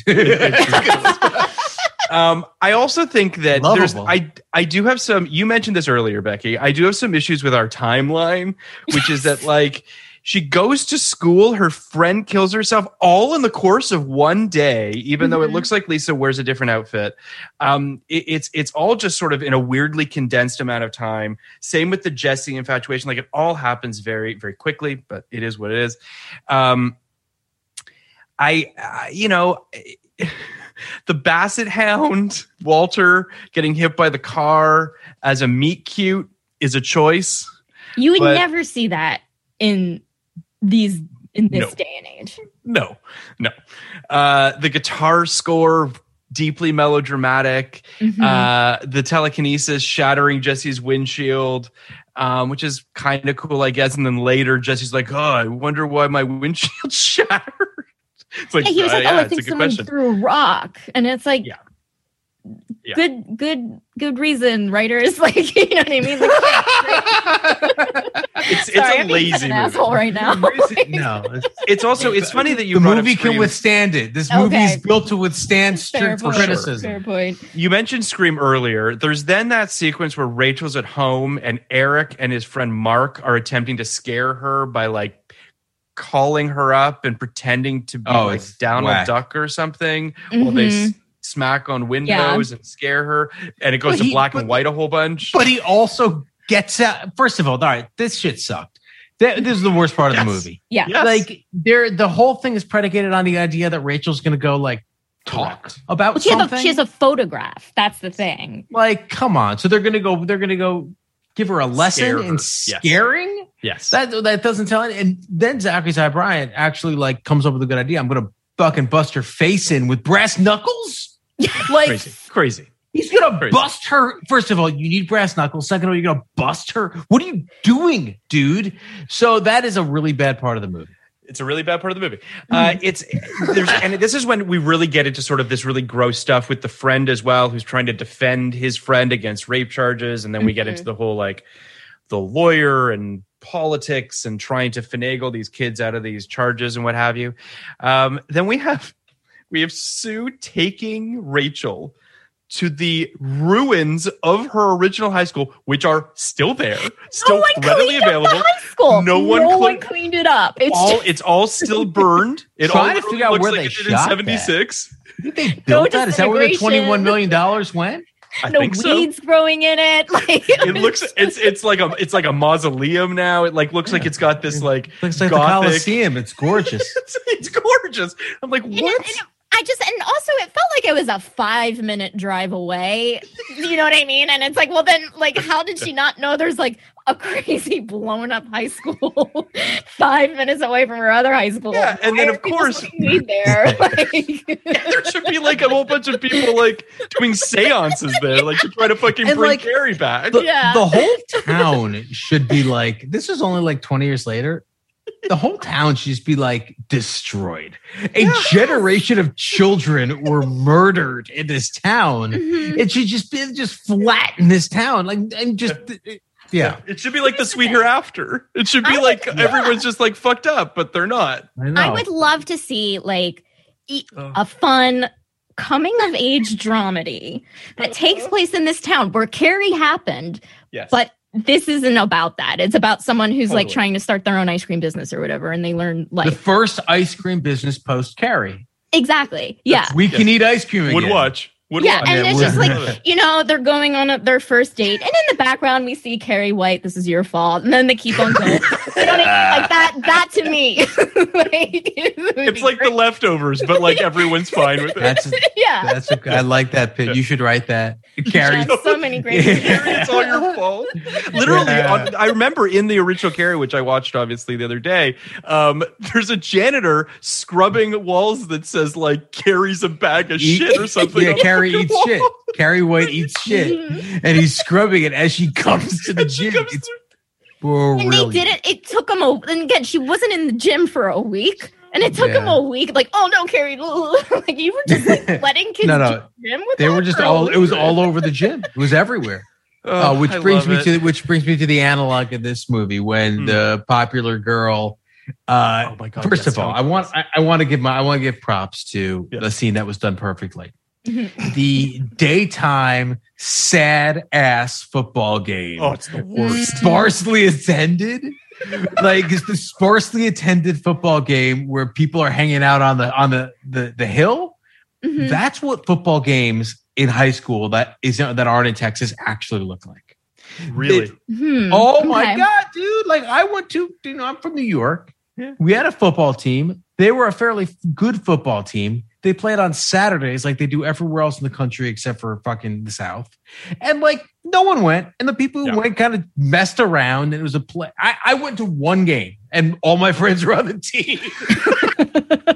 I couldn't be bothered to even go ahead and support my friends. But I know what it looks like because as a kid, you'd go here and there, and it's mostly families, and it's people just like barely paying attention because high school football is slow and no one can complete a pass, and it's awful. So I thought that was really great.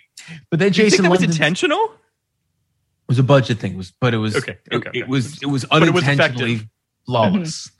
and then uh and then Jason London's car after he beats the team gets spray painted with Devils rule, Devils break your first of all, call the other team the Devils, hilarious. Mhm, mhm. Devils kick ass, Devils break your car and shit. And then we learn that the girl Slash his did tires. Slash his tires. slash the tires so she can give him a ride. And she drops, she was holding on to this the, the spray can. out the side of her Evidence. convertible Mhm. up until he's in the car with her. She drops it literally as she drives away. As she It's drives away. phenomenal. there are so many ways to get rid of this spray can before. He wasn't even there. Throw it under the car. It's the most mustache twirly stupid thing in this movie. It's phenomenal. hilarious. It's fantastic. It's Um, hilarious. I want to I want to highlight my favorite moment. Legitimately, my favorite moment in this movie is a wordless scene that I loved, which is Rachel putting the makeup on, the makeup montage before she goes out on the date with Jesse. right. Yeah. Because she never wears acting. makeup. she never wears makeup. She like washes her face a bunch of times. The look on her face of just feeling so completely out of her element. It's the Mhm. most human moment in the entire movie. It really is. It's it's beautifully acted. It it speaks volumes about what she's going through and what this teenage girl is grappling with. Um, that she likes this boy, even though Lord knows why. But like, it's just a really really good moment. You know what's Unfortunately, it's then followed. Sorry, go ahead. Oh, you know, it's, she she had to me strong Thora Birch vibes, Mhm. and when her walking next to Mena Suvari felt very much to me like the, Thora Birch may have elevated this movie just a little bit more. That might have been, you know, 'cause I I look, I think she was this this girl was kind of lacking charisma and you know wasn't just just wasn't really cut out for for what this role needed. But um, and I I, I think like. I think it's the kind of role that if you give it to someone who really isn't like an actor. Like if you gave it in 1999, like you gave it like Anne Hathaway, like she would have just eaten the fucking room up Oh, and had so incredible. much fun with it. You know, Totally. agree. Mhm. Totally. so I, I think that there might have been a missed opportunity there to find to find someone and just I, I just watched Freaky, Mhm. uh, Mhm. the Vince Vaughn movie that the Yeah, the what's her actress's name? What's the actress's name? I think it's She's Kathryn from- Newton, yes, yes, that's it. yes, from, Blockers. Big Little Yeah. Lies. And she's Mhm. awesome. And it is now granted things are a little different now. People understand the value of like starting a career with a flashy horror movie, a Blumhouse movie, but like she's awesome. Like there's Mhm. just or you know, or fucking Megan Fox in, Je- in in Jennifer's body. There's just there there is there's room for that kind of performance. Uh, even even kind a even a um oh my god uh why am I drawing a total blank on her name right now from Mank um Amanda Oh, Seyfried. Amanda Seyfried. Yeah. like that would have i mean some somebody i mean the reality here is you got a 21 million dollar budget you could have thrown that around a little bit you could have got a name in this thing or at least someone who was burgeoning Mhm. She's, she's probably you know a little little past high school at this point and can't be mentioned on podcasts anymore. I think, but uh Rose McGowan, like this is a Rose Oh, yeah. McGowan. Oh, role, yeah. you yes know, 100% like a hundred percent. yes Mhm. yes Uh, and she I- and any of the interesting. leads in jawbreaker you could have put Well, in she, this yeah she did. It's funny because she did Jawbreaker, and I think this would have been cooler because e- you know because then she was in Planet Hor- Planet Terror, Mhm. where she also you know it was a little more grounded. Despite having a gun for a leg, and it was a little more grounded, and um, I think she would have killed it too. And I think that, like, yes, I think there are just a ton of people who would have uh, killed it. And it does make me feel like because I one of the notes I wrote down is is this a quote unquote real movie, and not on not on a snarky thing, like more like a like a did they set out to make a good movie or did like kind of a fun movie just kind of happen? Right. yeah it was like this a is one of cash those grabby thing, you know? It feels very cash. It. I mean, listen, we, we, we've talked about this a little bit, Kenny, on previous episodes. But you know, MGM is in a is in a tricky spot in '99. You know, Always they- has been. Um, perhaps always has been. But you know, they got this. That Thomas Crown Affair was a, a pretty big hit for them. They had Stigmata, which was also a big hit for them. But they've also got the Mod Squad, which came out earlier in '99. They've got this. You know, they've got some stinkers mixed in there. And I think that they thought they had a property, a piece of IP that they could run with with this film. And you know, it's it's a bummer because to your point, Kenny, and I don't mean to to denigrate the lead actress. I think she's she's fine. She's Fine. just not what it needed. And if it had been one of those like really, you're not going to get Sissy Spacek, but something electrifying and something a little bit that you're just like, I need to pay attention to this. Mhm. I think this movie could have been at the very least profitable. yes. so I think that you know.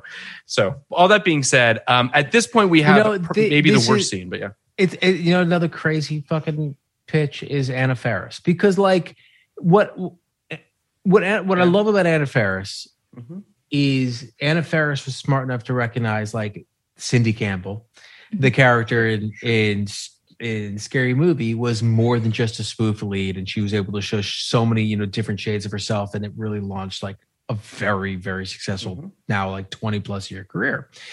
Somebody could have recognized that in this role. That even if it's bad, you are going to have your sissy spacek moment that you can just destroy at the end. So it's You know who also might have been interesting is Leelee Sobieski.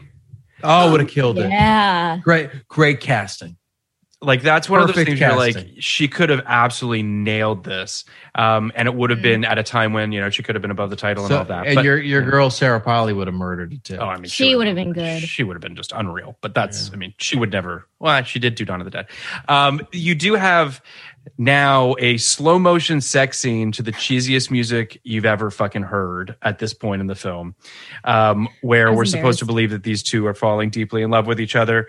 Um, now we have perhaps the biggest leap this movie takes, one of the Mm-hmm. biggest leaps, which is Sue manages to sneak Barbara out of the institution so Wait, she you can thought that was the worst scene? That was good. No, no, I no.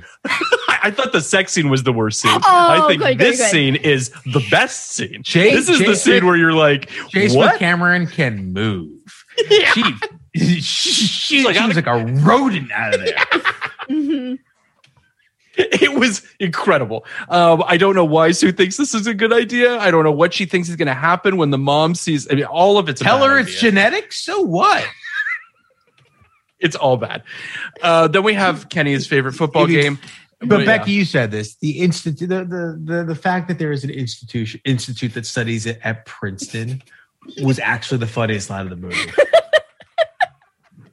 There's a telekinesis, and they they they they study the trait, the recessive gene Mhm. that you can get at Princeton, and you can get help.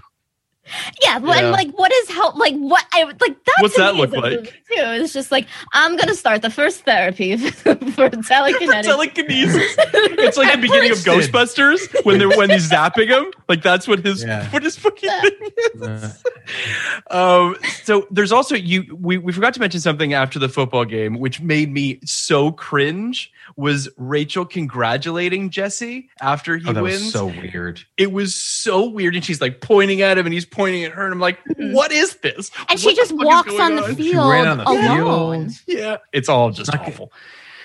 Um, the party sucks. It's too brightly shot. It, it's Party cheap production values. Like it's really fucking bad. But like it works Mhm. because once the shit hits the fan, then like all bets are off and they can have fun with it. But Mhm. the beginning of it just really kind of looks like shit. Oh, yeah. Um, you know, we've we've I talked about we've talked about all the other shit essentially. Um, I'd say that the only thing that's worth maybe uh talking about a little bit more is the so everyone dies. She basically kills everybody, and then she's left pinned under a balcony. Wait, I have a question uh, about that. She can literally move anything, and she couldn't move a balcony Can't off move her. that. Too heavy. Too big. Too heavy. Can't do it. Too big, too heavy. Yep. She, okay, She's She just There's literally could move a car. they really should have. you have to work up to it. You have to work up to it. It's just like we, Oh. you think she, do you think she could move the Earth, Becky? Do you think she could move the Moon? I mean, Okay, I do wish Could she move there herself? is a limit. I do wait. By the way, to your point, she by telekinesis launches Jason London, Yes. Launches him into the pool a good like Mhm. 200 feet away. So Yeah, she he does. probably weighs about as much as that thing that's on top of her. Yeah. I do wish that Jesse did ask, "Hey, couldn't you just move this?" Like I do wish that he had asked or something. hmm But then he kind of they have a moment where she says she loves him and he needs to leave in order to save himself and that she's going to I don't know chooses to die in this situation I don't completely understand. He then catches on fire a little bit His hand. and that's yeah. when she throws him into the Yeah. pool. Turn, catapults he turns a little Freddy pool. Krueger.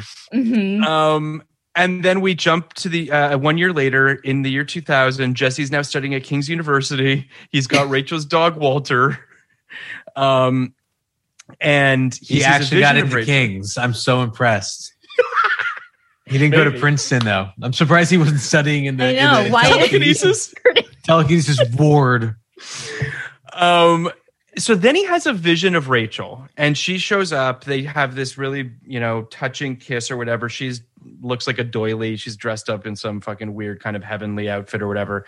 They kiss, and then she like turns into stone or something and shatters. Yeah. Legit jump scare, guys. Yeah, that was a Really? Good, that, that jump scared me too.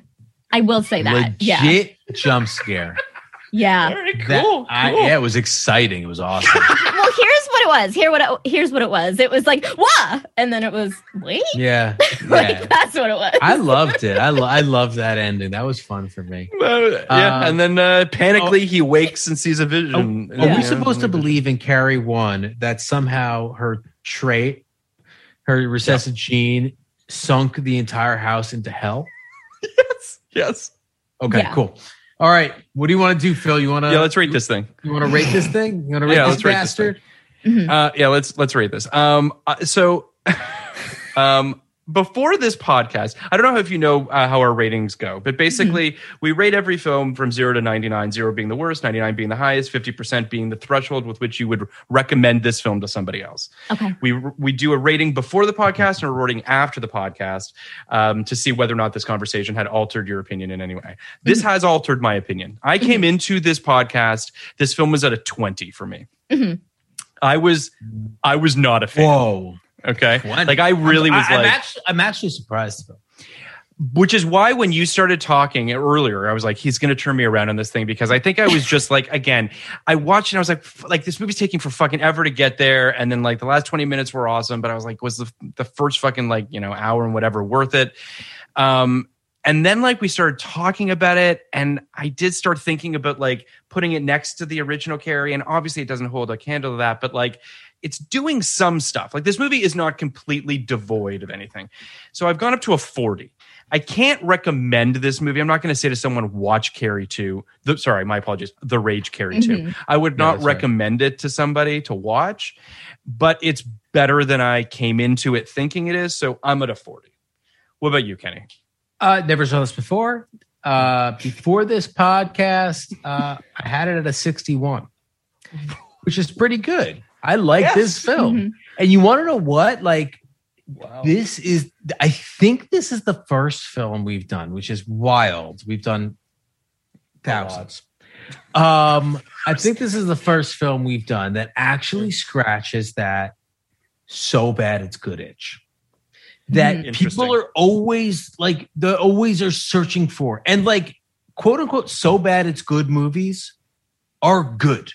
Like, let me put that out there. Sure, Like, yeah. So bad is because we've seen so many movies that are so bad they're bad and just bad, bad, bad, bad. But like, so bad it's good movie. So bad they're good movies generally have to work in a way that works with you Mhm. instead of against you. Mhm. And I feel like like all the things we're joking about and making fun of, like those aren't like mortal sins. Those are fun, goofy, weird mm-hmm. decisions that were made instead of like things they, they forgot to do and mm-hmm. and like fun, silly, absurd things that like just like were fun to goof about. Yep. So I, I am not gonna go much higher. Like, don't get me wrong, this movie like kind of stinks, but it was it's a fun flick. Like I'm I'm gonna I'm gonna go to a 63. Like I would I would I, I'm never gonna watch it again because life's too short. Right. But like if this was the 90s, I would. you, know? I- you know what? I'm gonna I'm gonna amend my my recommendation line here. I'm gonna say to someone, if that person has watched the original Carrie and they want to watch this film as a companion piece to the original Carrie, I would say go for it. But I would not say in a vacuum to watch the Rage Carrie 2 and say like, you know, if you're if you're looking for a good time, I think that I think it's it's interesting as a as a mirror to the original film. You know what? And It's so, you know. it's so you know it's so much better than like for instance Stigmata, which is like which just Stigmata's not sits- great. Which just sits there like like molding spaghetti and meatballs the whole movie. But this is like But that this- movie, can I just say what Stigmata has going for it that this movie doesn't? what It does have a visual style. I, I'm not like I'm not into it. It, it has but a it's visual got a style, I hate, but it has a visual style. And it's a visual style that age that is aged very poorly. terribly, terribly. But uh, yes, they they definitely tried, and they have you know great actors at the the, the center. Becky, what's it- what but what do it you think? What's your what's your what's your what's your rating on uh, the Okay. Rage Carrie two? I think I would rate it at a 70. Um, Nice. But here's the thing Yeah. I would not recommend it to anyone younger than us who hasn't Sure, seen Carrie. sure. Do you know what I mean? Like, I just feel like people like our peer group and older are the ones who will appreciate it. Yep, yep, I agree with that. No one else. Sticking by my 70. I That think is- is a good grade. Amazing. I think it's great that you guys loved this film as much as you did. We did. I know. I I- like it. It's good. well, I'm sensing we- that. Next time you watch Rage Carrie 2, Mhm. watch The General's Daughter right after. Uh, and, and and your your grade will go up 20, 20 points. I What bet are we that's doing- true. I don't what doubt What are we that. doing next week? We are doing the General's daughter next week. Kenny. it, General's daughter. Can you believe that? I know. What a coincidence. Uh, we have Jordan, and I'm definitely going to butcher her name, but I'm going to try. I think it's Crecchiola. I could be wrong. Um, she's a writer. She's written for Wired, Vulture. Um, she's awesome. Uh, we love her on Twitter. She's a frequent drafter on Screen Drafts. She is a frequent drafter on Screen Drafts. She's going to come on to talk about the John Travolta movie that was a hit because it was sort of in that corridor where John Travolta could kind of do no wrong, it seemed. It's true. That's true. Um, uh, it is directed by Simon West of Con Yep. Air fame. the uh, great Simon West. It's it is written by the great William Goldman, um, and The uh, actually great you know, William Goldman.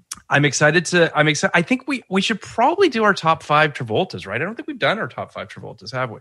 I would love to do a top five Travolta. Probably do our top five Travoltas. Um, I know that Jordan's very excited to come on and talk about Madeleine Stowe. And let's be honest, who doesn't want to talk about Madeleine Stowe? She's great. She's awesome.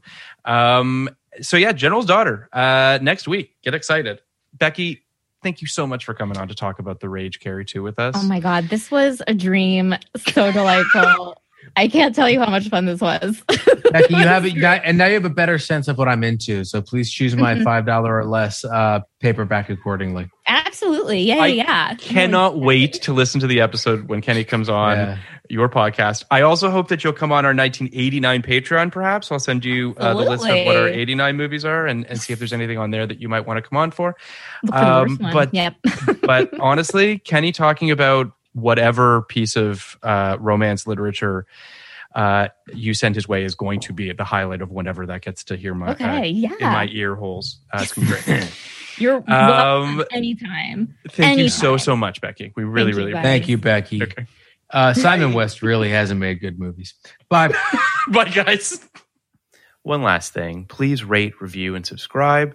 Uh, speaking of subscribing, check out our Patreon on all the best films of 1989 Batman, When Harry Met Sally, Fabulous Baker Boys, Indiana Jones and the Last Crusade, Ghostbusters 2, Field of Dreams, Major League, and many, many more. We are covering all the best films of 1989 with amazing guests like Joanna Robinson, Liz Hannah, Hunter Covington, Bryan Cogman, David Iserson, and many, many more. All your favorite guests from our 1999 podcast are coming on to the 1989 Patreon. You can sign up for it at patreon.com backslash podcast like it's 1989. For only $5, you get access to all of these awesome episodes. And for a few bucks more, you get video of our 1999 episodes as well.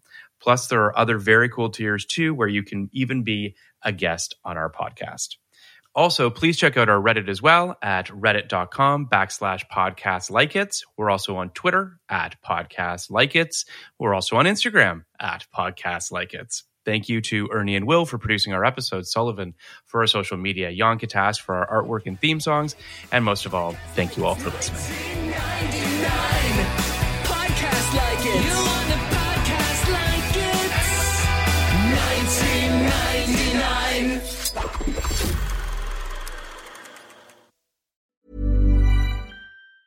Planning for your next trip? Elevate your travel style with Quince. Quince has all the jet setting essentials you'll want for your next getaway, like European linen, premium luggage options, buttery soft Italian leather bags, and so much more. And it's all priced at 50 to 80% less than similar brands. Plus, Quince only works with factories that use safe and ethical manufacturing practices. Pack your bags with high-quality essentials you'll be wearing for vacations to come with Quince. Go to quince.com slash trip for free shipping and 365-day returns. Ever catch yourself eating the same flavorless dinner three days in a row?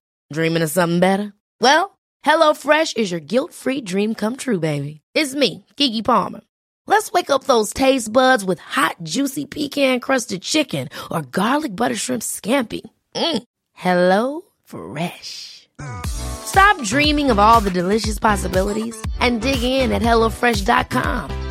Let's get this dinner party started. Hey, it's Paige DeSorbo from Giggly Squad. High quality fashion without the price tag. Say hello to Quince. I'm snagging high-end essentials like cozy cashmere sweaters, sleek leather jackets, fine jewelry, and so much more. With Quince being 50 to 80% less than similar brands. And they partner with factories that prioritize safe, ethical, and responsible manufacturing. I love that. Luxury quality within reach. Go to quince.com slash style to get free shipping and 365 day returns on your next order. Quince.com slash style.